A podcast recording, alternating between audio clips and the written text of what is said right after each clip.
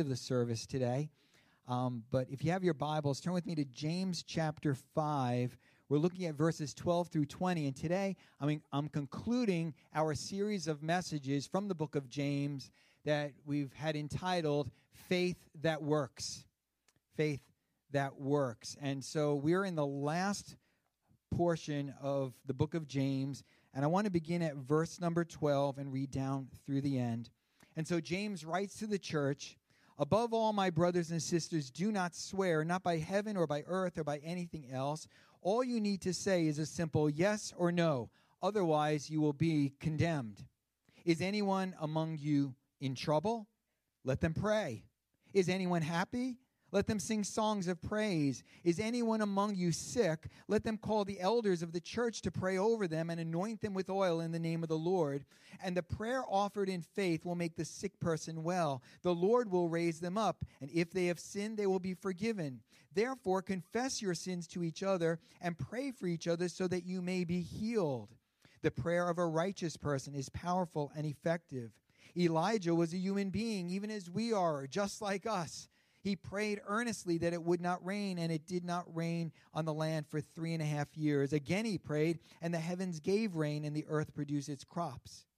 My brothers and sisters, if one of you should wander from the truth and someone should bring that person back, remember this whoever turns a sinner from the error of their way will save them from death and cover over a multitude of sins. Let's pray. And so, Father, we do thank you for your word today, and I pray you give us ears to hear what you want to speak to us and hearts with soil ready to receive um, your word into our lives. We thank you for this, and in Jesus' name we pray. Amen.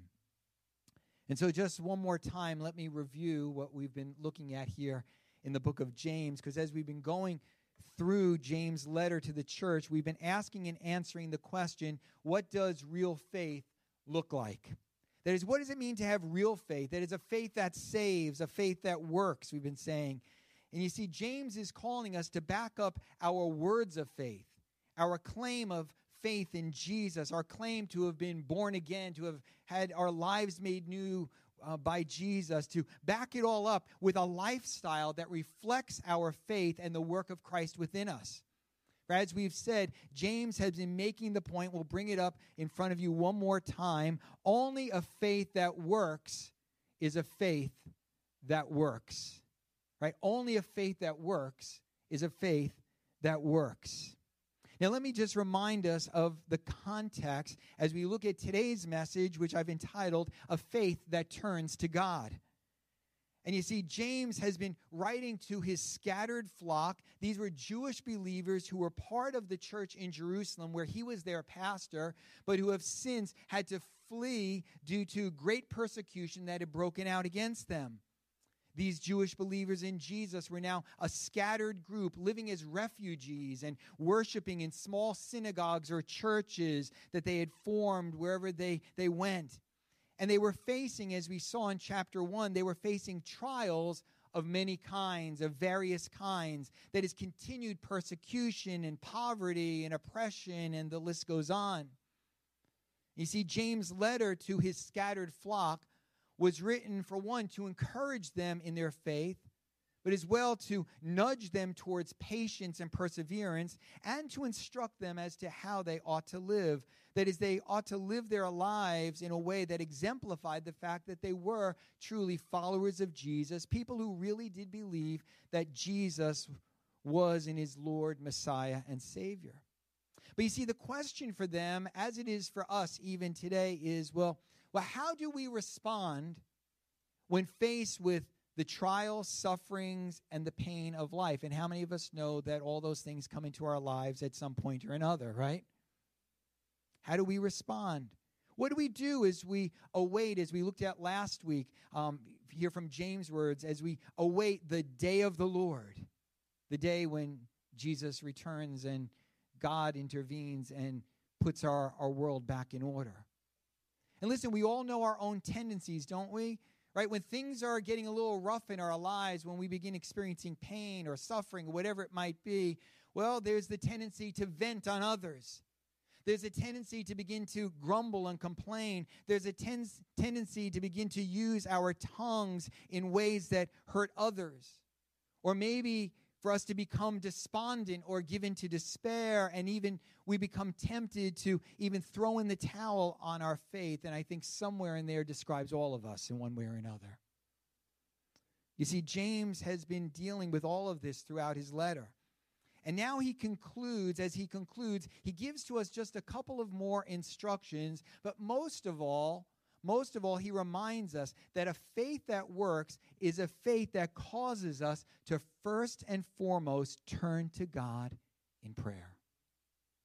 That if we're truly a people of faith, when we're going through suffering, through pain, through difficulties, the first thing we do is we turn to God. Now, in verse number 12, he gives this instruction, and we could put it this way Listen, when you're going through really hard times, when, when life is like throwing its curveballs at you, he says, first of all, in verse 12, do not swear. Do not swear. And I know some of our Bibles may put verse 12 because, you know, we have like these headings and things are broken down, but all of that is just kind of like to help us, like we created that, okay?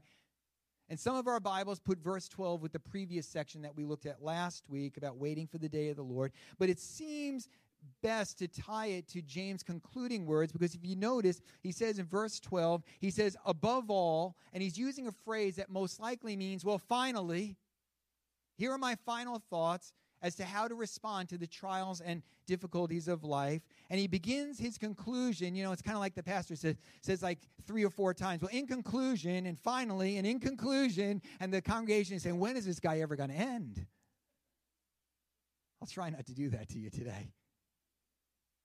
But he says, listen, finally, he says, well, here's my conclusion. First of all, when you find yourself in difficult times, do not swear. Now, that word swear, he's not talking so much about using profane or vulgar language, right? That's the way some of us would first of all read that. But that would kind of be understood in the church, you know? They've already received teaching about that, to be careful not to use profane or vulgar language. But he's talking about making oaths. He's talking about making vows and promises that we may or may not intend to keep. You know, he's, he's kind of quoting Jesus, where Jesus said in Matthew 5, he said, But I say to you, do not take an oath at all, either by heaven, for it is the throne of God, or by the earth, for it is his footstool, or by Jerusalem, for it is the city of the great king. And do not take an oath by your head, for you cannot make one hair white or black. I was looking in the mirror just today. I'm like, I, I don't know. I wish I could make some of these grays a little darker again. I know some of you want to give me the bottle, right? But he says, let what you say be simply yes or no. For anything more than this comes from evil. You see, both Jesus' words and James' words have nothing to do with taking an oath before a court or when being inducted into a political office or so forth. But the words have everything to do with being truthful and honest in what one says, in not trying to give some false impression or get one's way by means of, of false or maybe semi false statements. But it's about the straightforward use of one's words. Again, notice he's talking about how we use our tongues. He's spoken about that a lot. You see, because here's the thing when we find ourselves in difficult situations, facing trials of many kinds, the temptation is to say all kinds of things to get ourselves out of it. And so, you know, there's the times when, you know, people say, Oh God, if you'll heal me, if you'll deliver me, if you'll help me, if you'll get me out of this jam, you know, then, you know, I'll give my life to you. I'll follow you. I'll give all my money away. I'll, I'll become a missionary. I'll go into, in, into the depths of the jungle, whatever it is. I'll give you all my kids, you know.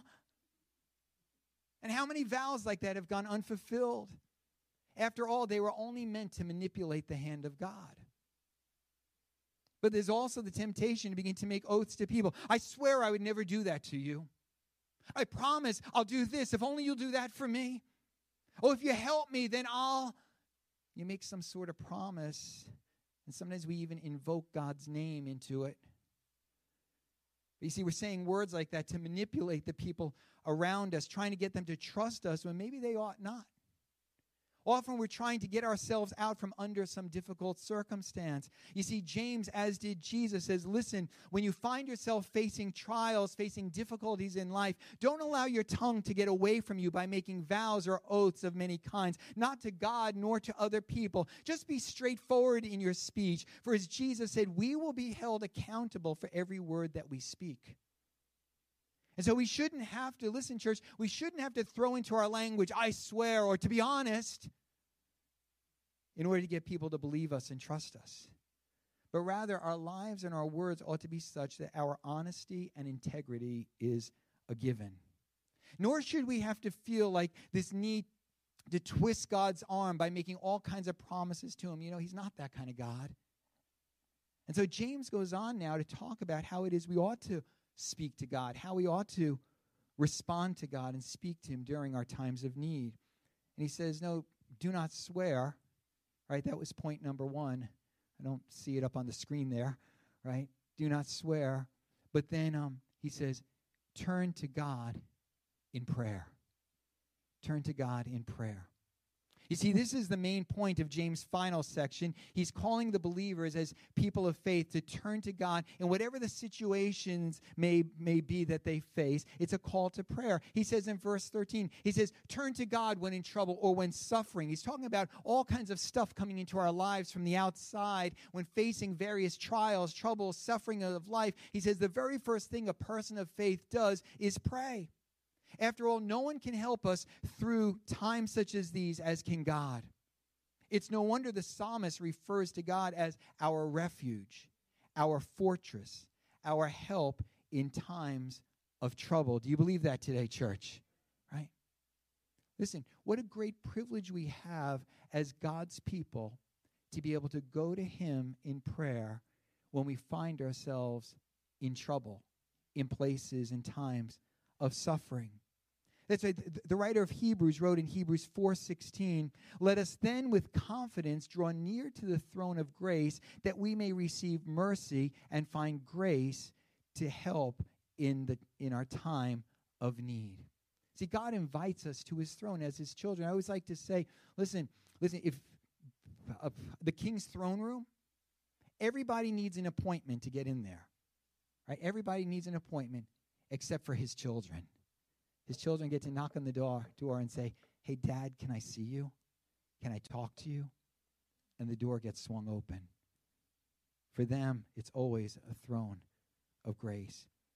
So James says, listen, turn to God when suffering. And he says, he goes on that same verse, he says, and turn to God when cheerful. And listen, the word that James uses doesn't mean that all the difficulties of life are gone but rather it speaks of a sense of gladness and joy within one's heart, within one's spirit. We could translate it as being in good spirits. And so when you're in good spirits, when your heart is kind of lifted up, the response is what? Songs of praise, another means of turning to God. We might say another form of prayer. I'm reminded of Paul and Silas in the book of Acts when they're in that jail cell. It's the middle of the night, right? Their situation was difficult. They were in chains. Their freedom and their lives were being threatened. And yet they were filled with enough faith to pray and with a gladness and joy in their hearts, even in that jail cell that caused them to sing songs of praise to God. And you remember that God responded to their prayers and to their praise. And then he goes on, he says, Yes, uh, turn to God in your suffering, turn to God when you're feeling che- cheerful, and turn to God when sick. Turn to God when sick, verses 14 and 15. And notice there's a progression that takes place. First, he begins with the sick person that the sick person takes the initiative to call the elders or the pastors to come and pray for them most likely at their home. It could be maybe it could be done in the church or maybe a hospital room but the point is the responsibility lays with the sick person because that's how the sick person exhibits at least some degree of faith towards God. And guess what? The pastors don't need to like have mental telepathy to figure out who's sick you know you know how many times I find out, like long after the fact, that someone was sick, and I said, I wish you would have called so we could have prayed for you. See, church, if you have faith and you find yourself sick, you take the initiative. You don't wait for somebody to find out. You take the initiative and you call the pastors, you call the elders, the leaders of the church. And so the sick person does his part. And then the elders, they do two things, right? For one, they pray the prayer of faith. And I think that's interesting that it's the elders who extend faith on behalf of the sick person. And I've often wondered why James puts it that way. And I kind of think it's this way. You know how when sometimes we're really sick, and listen, you know, I went through a lot this year with the back surgery and then COVID during, you know, my recovery time. And sometimes when you're down and out, you're sick, you don't really have enough faith to pray for yourself. Come on, anybody with me? Pastor, you're the pastor. Sometimes we don't have enough faith, you know, because we're kind of down there. We're discouraged. You know, stuff isn't going the way we thought it was going to go. Listen, just a few months ago, I'm out doing this and that. I'm running, you know, and so forth. And suddenly I'm just like, out. God, what's going on here? But I call other people to come around me, here in this case, the elders, and they pray the prayer of faith. And listen, I've been in those situations where I've heard people say, you know, they come come pray here in the church, we pray for you, and now, you know, you claim the you, you, you claim the healing, and if you're not healed, there's a problem with your faith. And sometimes I want to say to the evangelist or the other one, no, maybe it's a problem with your faith. But they pray the prayer of faith and they anoint with oil in the name of the Lord. And there's been a lot of discussion about well what that means. Was it was it anointing for medicinal purposes? Was it a sacramental um, ritual? But in the context of the scripture, it most likely means two things. And I just love this.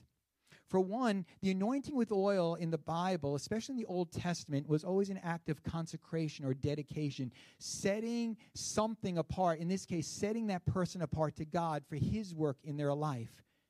Even we see with the articles in the tabernacle, the priests and the kings of the Old Testament. They were anointed as, as a sign of being consecrated, dedicated to God. And so it's like when we anoint someone with oil, we're saying, God, this person belongs to you.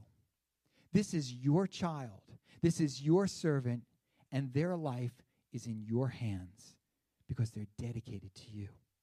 But it's also, the, the oil is also a reminder of the presence of God, the ministry of the Holy Spirit within our lives, in this case, especially to the sick. And so, as we're anointing some, someone with oil, we're not only saying, God, this person belongs to you, but we're saying to the sick person, listen, God sees you. He's with you. He knows what you have need of. The presence of God is here by His Spirit to minister to you in your time of need. It's a symbol that speaks to God and to the person that we're praying for. And then notice that James says, listen, He's, he says here that God responds to the prayers, these prayers prayed in faith. Notice what he does. He, he says this, and the prayer offered in faith in the NIV, it says, We'll make the sick person well. The Lord will raise them up. And if they've sinned, they've been, they will be forgiven. Literally, James says, and it's kind of interesting, he says, the prayer offered in faith will save the one who is sick. And it's not the normal word for heals. I found that kind of interesting. In this case, it could be translated as restores, but it seems to include not just a physical healing that may be necessary, but as well even a spiritual and or emotional healing that may be needed. Because God knows we are we are one unit, body, mind, soul, spirit. We're made up of all, and, and every part of us you know, connects to the other. And so the word here speaks of a wholeness that God brings. And he says, The Lord will raise him up, a clear reference to physical healing. And then he says, If he has sinned, he will be forgiven. Notice the if. That is, not all sickness is, is due to sin in one's life. And Jesus made that very clear. But there are times James makes room for the fact that there, there are times when one's continued illness may be tied to sin in one's life. As the Apostle Paul spoke about in 1 Corinthians 11, he says, Some of you are weak and ill, and some have even died because, you know, you've allowed yourself to kind of stray from the things of God, and, you know, we should judge ourselves and so forth. The point is that sometimes God allows sickness into our lives to get our attention regarding our lives and the sin that can potentially set us off course. Listen, God, I hate to tell you this, God is not first of all interested in you and I being healthy, wealthy, and wise. Do you know that? He's first of all interested in making sure that we get to spend eternity with Him and that we get to know His presence at work in our lives.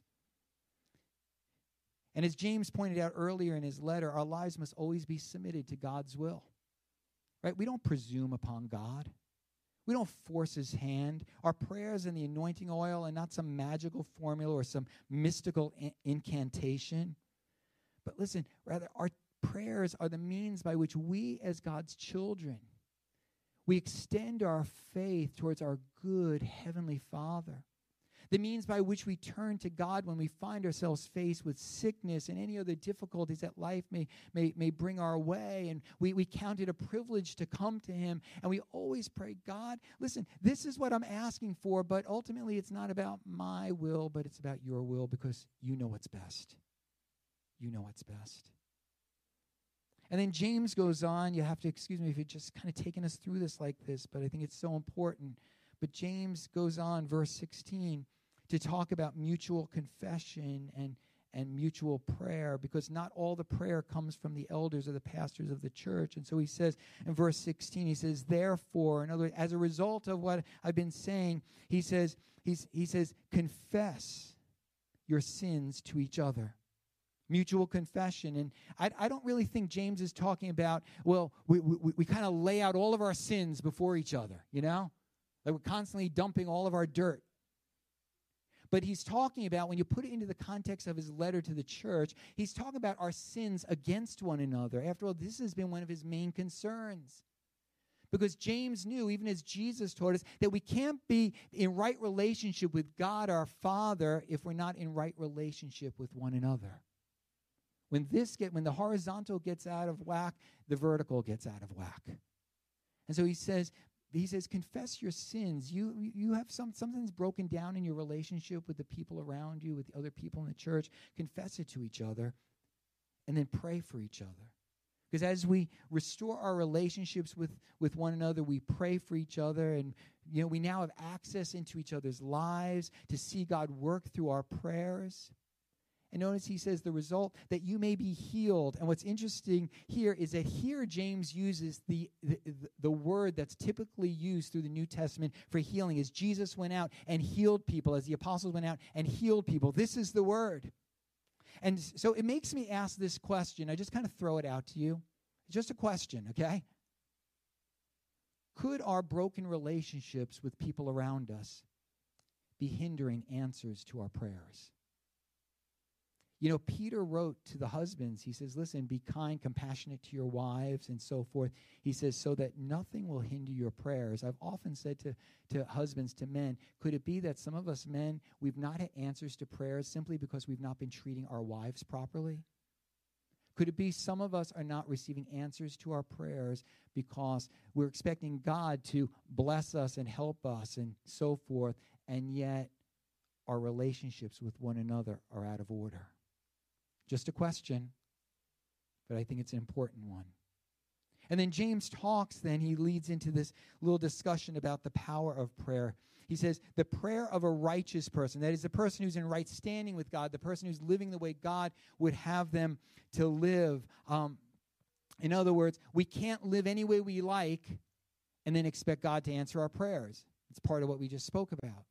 But he says the prayer of a righteous person is powerful and effective, or the English Standard Version says, has great power as it is working.